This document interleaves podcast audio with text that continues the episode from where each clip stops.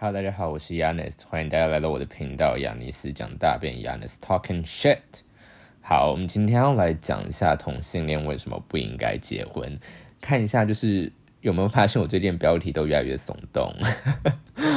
我真的是天哪，我真的是不应该这样做，不应该就是用这种标题来钓鱼，然后吸引吸引人进来。但是我就跟上一集说的一样，就是我没有在真的钓鱼，就是我的内容的确就是符合我要说的东西，我没有要就是故意吸引，就弄一个耸动的标题，然后吸引人进来，然后结果其实讲的不是这样的东西。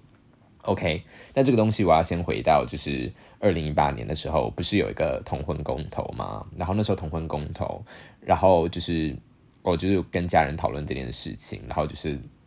，you know 这件事情就是让我觉得，嗯，也是有一点点不太开心啦，因为就是我家人其实是蛮反对同性恋这个概念的，那。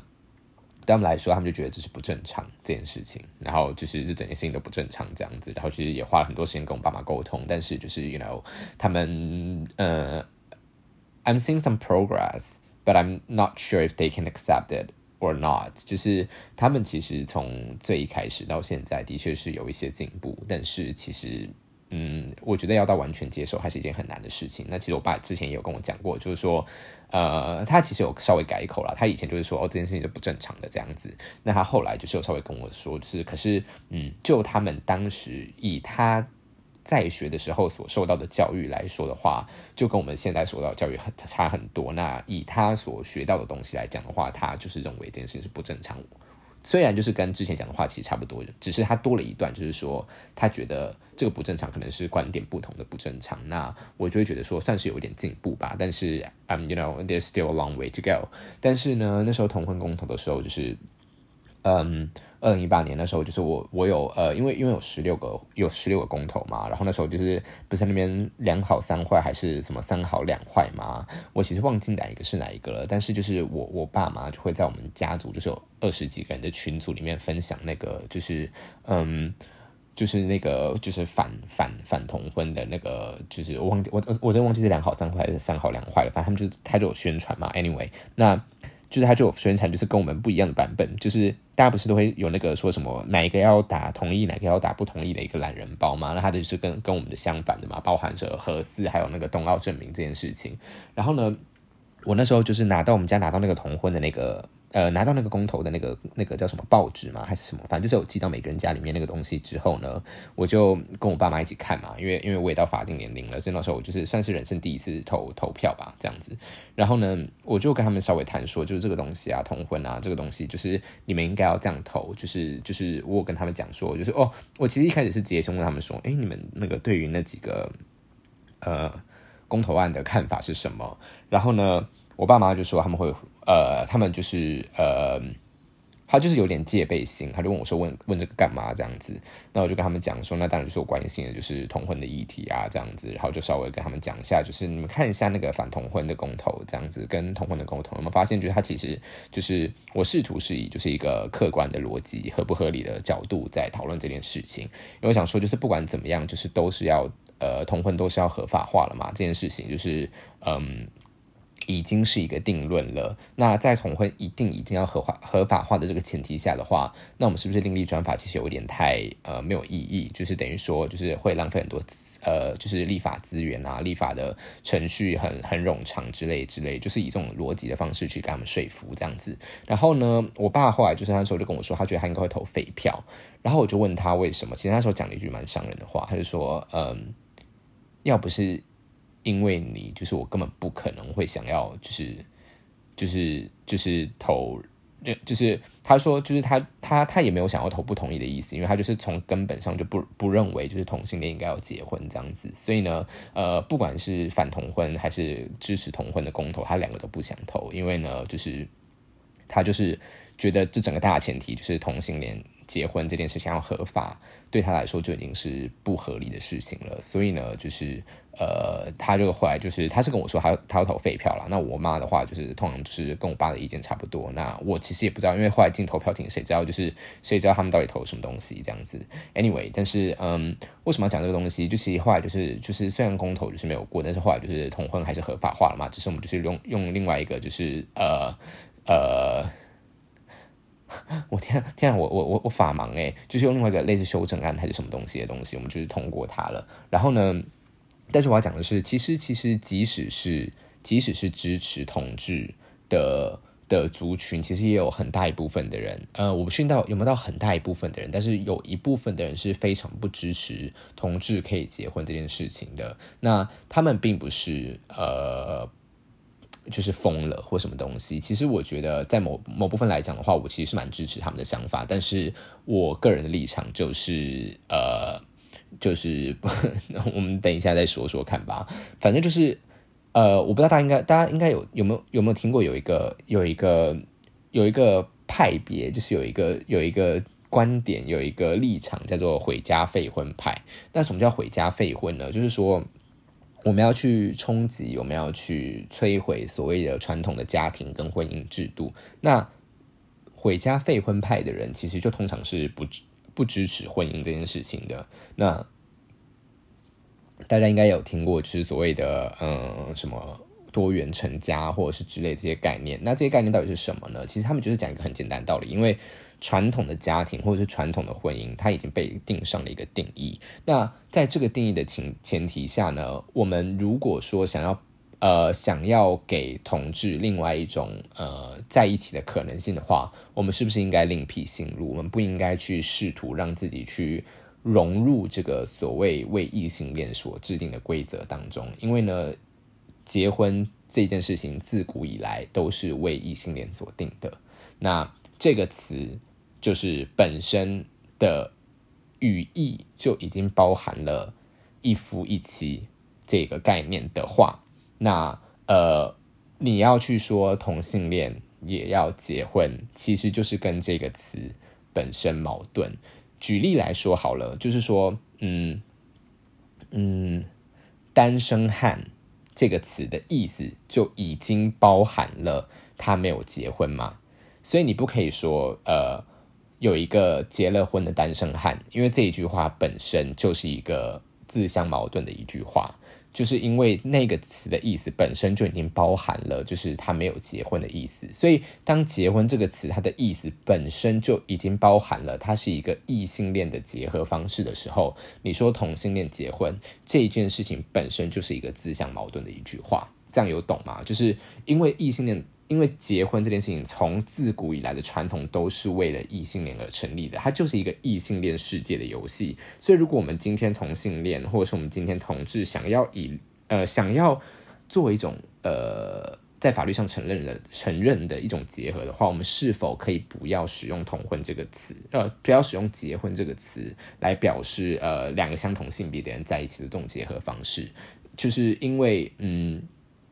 大家也看过，就是大家应该有听过有人说，就是说哦，你们同性恋可以结婚，恭喜你们，就是变得跟我们异性恋一样惨嘛。所以其实大家都知道，这是一个就是异性恋制度底下的一个游戏。那在这一个这一套逻辑规则下，我们是否还要嗯，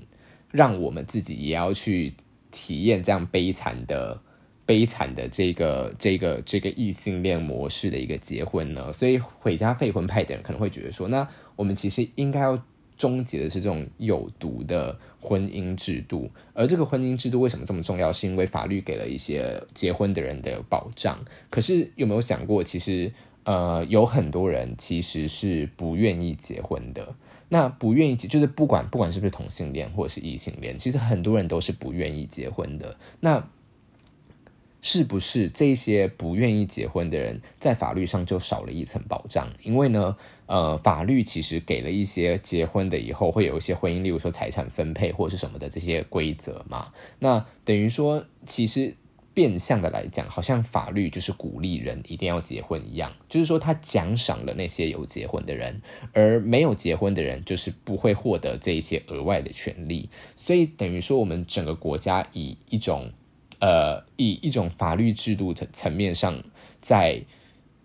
在鼓吹大家结婚，但是结婚从来就不是一个。呃，我们就是当我们要重新思考所谓的家庭是什么东西的时候，结婚它可能不是一个这么必然的东西。可是，在一个不是这么必然的情况下，呃，在法律面前，虽然就是我们要强调人人平等，可是却好像变成说有结婚的人比没有结婚的人还要具有更多的一些权利的感觉。所以呢，可能就是就会希望说，我们去推翻这个制度，我们去推翻这个，就是呃，以法律以国家层面来奖赏。结婚这个制度的这这一套规则，所以这个也是毁毁家废婚派的一个主张，就是呃，那我独生，我难道就不可以有一些就是？呃，好处嘛？为什么一定要只有结婚的人才会有好处呢？另外，多元成家也是，因为多元成家，它就是去开拓另外一种家庭的可能性。我们一个人，我们一群人住在同同一个屋檐下，我们不一定要有法律上的结婚关系。为什么一定要结婚，我们才可以住在一起呢？那就是这个结婚本身也是一个非常西方想象的结婚，因为其实在很多很多，嗯，我们以文化数量来讲，而不是以人口数量来讲的话，有非常非常多的文化都不是一夫一妻制，都不。不是两个人结合在一起，甚至有有一些文化，有一些呃，在不同，例如说热带岛屿的一些部落，好了，他们的文化甚至是就是，呃，你的爸爸的兄弟。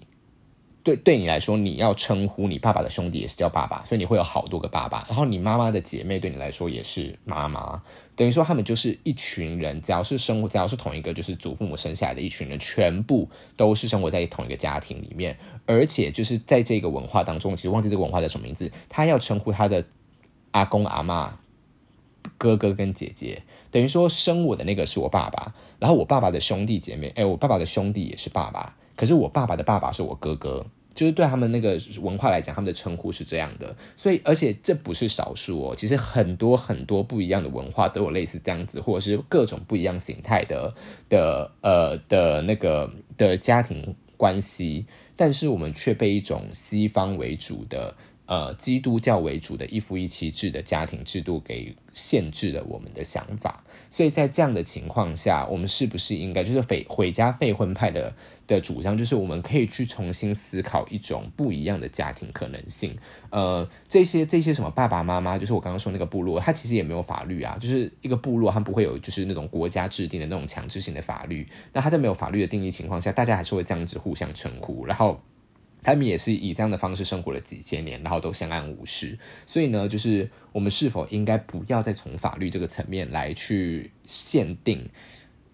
我们对于家庭的想象，或者是我们对于婚姻的想象是什么？那大家就可以根据自己所想要定义的家庭去组合自己的家庭。那我们所谓的组合家庭，也不需要是一个法律上层面。被被认可的东西，但当然这个东西虽然理论上说的很好，可是实际执行层面上当然还会有很多问题，就是包含说，呃，那什么呃呃遗遗产继承权呐，或者是你的户政事务所你要怎么报户口名簿啊，这些东西当然有很多很多的问题，或者是一个现代国家或者一个就是人口数量几千万的国家来讲的话，你当然还是可能会需要有一套比较呃制式化的系统来去帮呃。来去帮所有的人去去就是去去比较好，就是归档这样子。可是，嗯，这就变成是一个很很困难的事情，因为。我们可能会希望鼓励每个人对于不一样的生活关系或者是生活形态有不一样的想象，但是在法律上这件事情就会变得非常难做到。所以其实就是呃，不要说是我的想法，因为其实也不是我的想法啦。但是就是说，有很多人就会觉得说，其实所谓的无政府主义是一种更好的、更好的一种。心态，因为呢，我们就不需要有一个很大的政府，有一个很大的可以管制所有人的规范来去去，就是对于每个人有一套标准化的思维的想象的限制，这样子，那这样每个人都可以按照他自己希望的方式去生活。所以呢，就是呃，的确就是有这一派人，他们就会觉得说，同性恋同志不应该结婚。那这个点不是在于说，哦，我们同性恋就是。烂，我们就是不应该要有跟别人一样的权利。他们的出发点不是在这个东西，他们出发点是在于对于婚姻或者是对于家庭这个所谓的传统价值的一种呃批判跟一种反思。就是说，我们为何就是这么积极营的想想要去就是去进入那些 boring 的体制，或是本身就有问题的体制呢？我们应该要做的，不是应该反而去推翻这些体制才对吗？就是就像我上一集所说到的，同性恋这个概念是被发明的，那同志文化这个概念也一定是被形成的。就像呃，你会说现在有同志文化，你会说有台湾的同志文化，可是就像你那个清朝的清朝的皇帝，你不会说清朝的皇帝有个同志文化吧？就是说他是一个喜欢男性的皇帝，不代表说他有形成了一个就是以整个呃呃地区或者整个国家为为单位的一个呃。同治的文化存在是不不会存不不一定会这样存在的，所以呢，同治文化本身它就有一个同志文化应该要的。好，这样讲好像又限制了同志文化应该要怎么样。但是我说，就是这个文化产生，它本身就是一种对异性恋体制的冲撞，就是说。同志文化的形成本身就是包含酷儿，一九九零年代后来就是开始兴盛的酷儿酷儿理论，其实本身就是一种我们对于异性恋异性恋的世界的一种反思跟一种冲撞，或者是我们甚至用嗯假装自己是异性恋的方式来去呃告诉异性恋，就是所谓的正常到底有多荒谬这样子。就是类似这样的方式，或者是这样的概念，所以呢，就他们就会觉得说，这些毁毁家废婚派的人就觉得说，我们这样子，我们现在同志文化本来就是应该是对传统体制的一种一种冲撞跟一种呃反动。那在这样的情况下，我们为何又好像希望自己去？把自己收编进那种传统的异性恋思维当中，他们觉得这件事情是一件很吊诡的事情。就是我们一方面好像就是要跟大家讲说，我们同同同志就是是一群就是呃存在的族群，然后我们跟你们异性恋不一样，但是呢又会说啊，我们就都是一样的，爱就是爱，就是 就是嗯，不管是同志还是异性恋，我们都是人这样子。其实我们没有不一样，但是你看，就是有很多人就是。又会说，例如说蔡依林的歌不一样又怎样嘛？他其实就是说不一样嘛，我们就是不一样啊。但是不一样又怎么样嘛？对不对？可是你要去进入这个婚姻体制，反而又是在那边说哦，其实我跟你跟你们一样，所以就会有这种。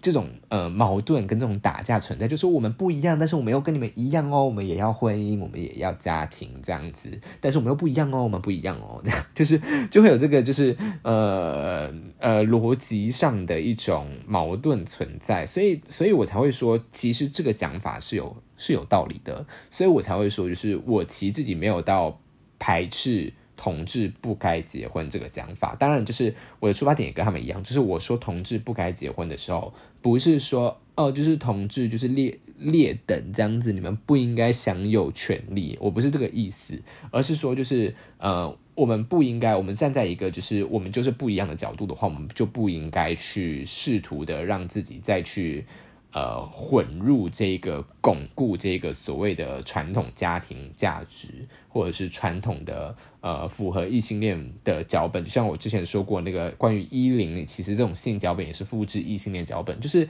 就会很怪，就是好像我们不管在做什么事情，都一直在在借鉴异性恋世界所发生的事情，然后再一次把它套用在同性恋世界身上。其实我们还是不断的以我们自身的实践来，嗯。复制这一套异性恋的逻辑，所以呢，毁家废婚太派他们的想法就是说，我们不要这样做，我们应该要在争取所谓的权利之前，我们要先去想一下，我们到底要争取的是什么？我们要去想一下，我们到底要站在什么样的角度？我们同志到底是什么样的人？就是我们要先清楚一下自己的定位，我们才会去知道，而不是盲目的就会觉得说你没有这个权利，我就他有跟你一样的权利。因为在这个过程中，其实有很多很多还是值得反思的地方，而不是只有就是这么简单的。可是当然就是呃，比较没有在接触性别研究的人，就会觉得说哦很有道理啊，就是你有这个权利，我没有这个权利，我们就不公平这样子。可是呢，就会觉得就是呃这些回家废废废文派的人就会说，可是你没有。你没有花时间去思考一下这件事情，其实它其实后面有背后有很多其实吊诡的吊诡的的成分是存在着的。这样子，所以呃，当然说以现行的法律来讲的话，或是以现行的什么社会安定啊、和谐啊，或者是法律程序的制定的简单程度的的，就是的所花费的人力来讲的话，呃，把同婚纳入法律，当然是一个最最轻松的一个的一个方式。那但是呢，就是轻松就是好嘛？其实我们呃，大家花了这么多努力在在争取，就是。同性恋的权利的这条道路上，我们就应该止于这样子，就是啊，我们就是跟异性恋一样就好了，这样子，我们不要求更多，这样这样这样，就是，但是其实连异性恋都在 suffer from，就是所谓的异性恋体质，就包含说，就是女生在性别上被歧视，男生其实也在这整个父权架构下有遇到很多，就是不应该，呃，就是因为父权对于每一个。父权社会对于每个性别有他自己的的一个要求的这个社会脚本给捆绑住以后，其实每个人都生活在一个很不愉、很不愉快、被性别这个概念所压迫的世界上的话，我们呃同志身为一群对性别可能比较敏感的一个的一群一个族群，不是应该反而带领大家去跳脱出这种传统被性别所捆绑的？的思想框架当中嘛，所以呢，他们就是所谓的回家废婚派，不要觉得他们是一群很怪的人，他们其实是一群就是希望同性恋、希望同志、希望性少数族群可以再再多加思考一下、多加反思一下性别这个东西的意义到底是什么的一群人，这样子。天呐，天呐，天呐，太太太太太太太学术了，太学术了。OK，所以呢，Anyway，Anyway。三级警戒快要解封了，OK，这个话题会不会转太快？反正呢，就是我们就结束我们今天的，我们今天的大便就这样子。我们今天大便非常有营养哎，我们就是就是我们今天就是就是一个肠胃不好的肠子所拉出来大便，所以里面价值营养还是非常丰富。OK，这大概是我觉得我这所有集数里面讲最营养的一集了吧？但是我后面还是要讲一下，我觉得最近我这我去那个。健身真的是疯掉！我上期好像已经讲过，就是酸到爆炸。而且我最近想要尝试，就是跟朋友一起去骑脚踏车，因为我最近发现现实动态上好多人都在合体骑脚踏车，这是什么新的风风气吗？同性恋真的好多奇怪的风气哦，而且一个风气比一个风气健康哎，真的是要要要命哎！就是什么跳水啊、潜水啊、爬山啊、野裸啊，然后。合体骑脚踏车啊，是要多健康？就是，anyway，反正呢，对我最近应该也是会跟朋友去骑脚踏车啦。希望我们希望就是七月二十六号，大家的生活可以恢复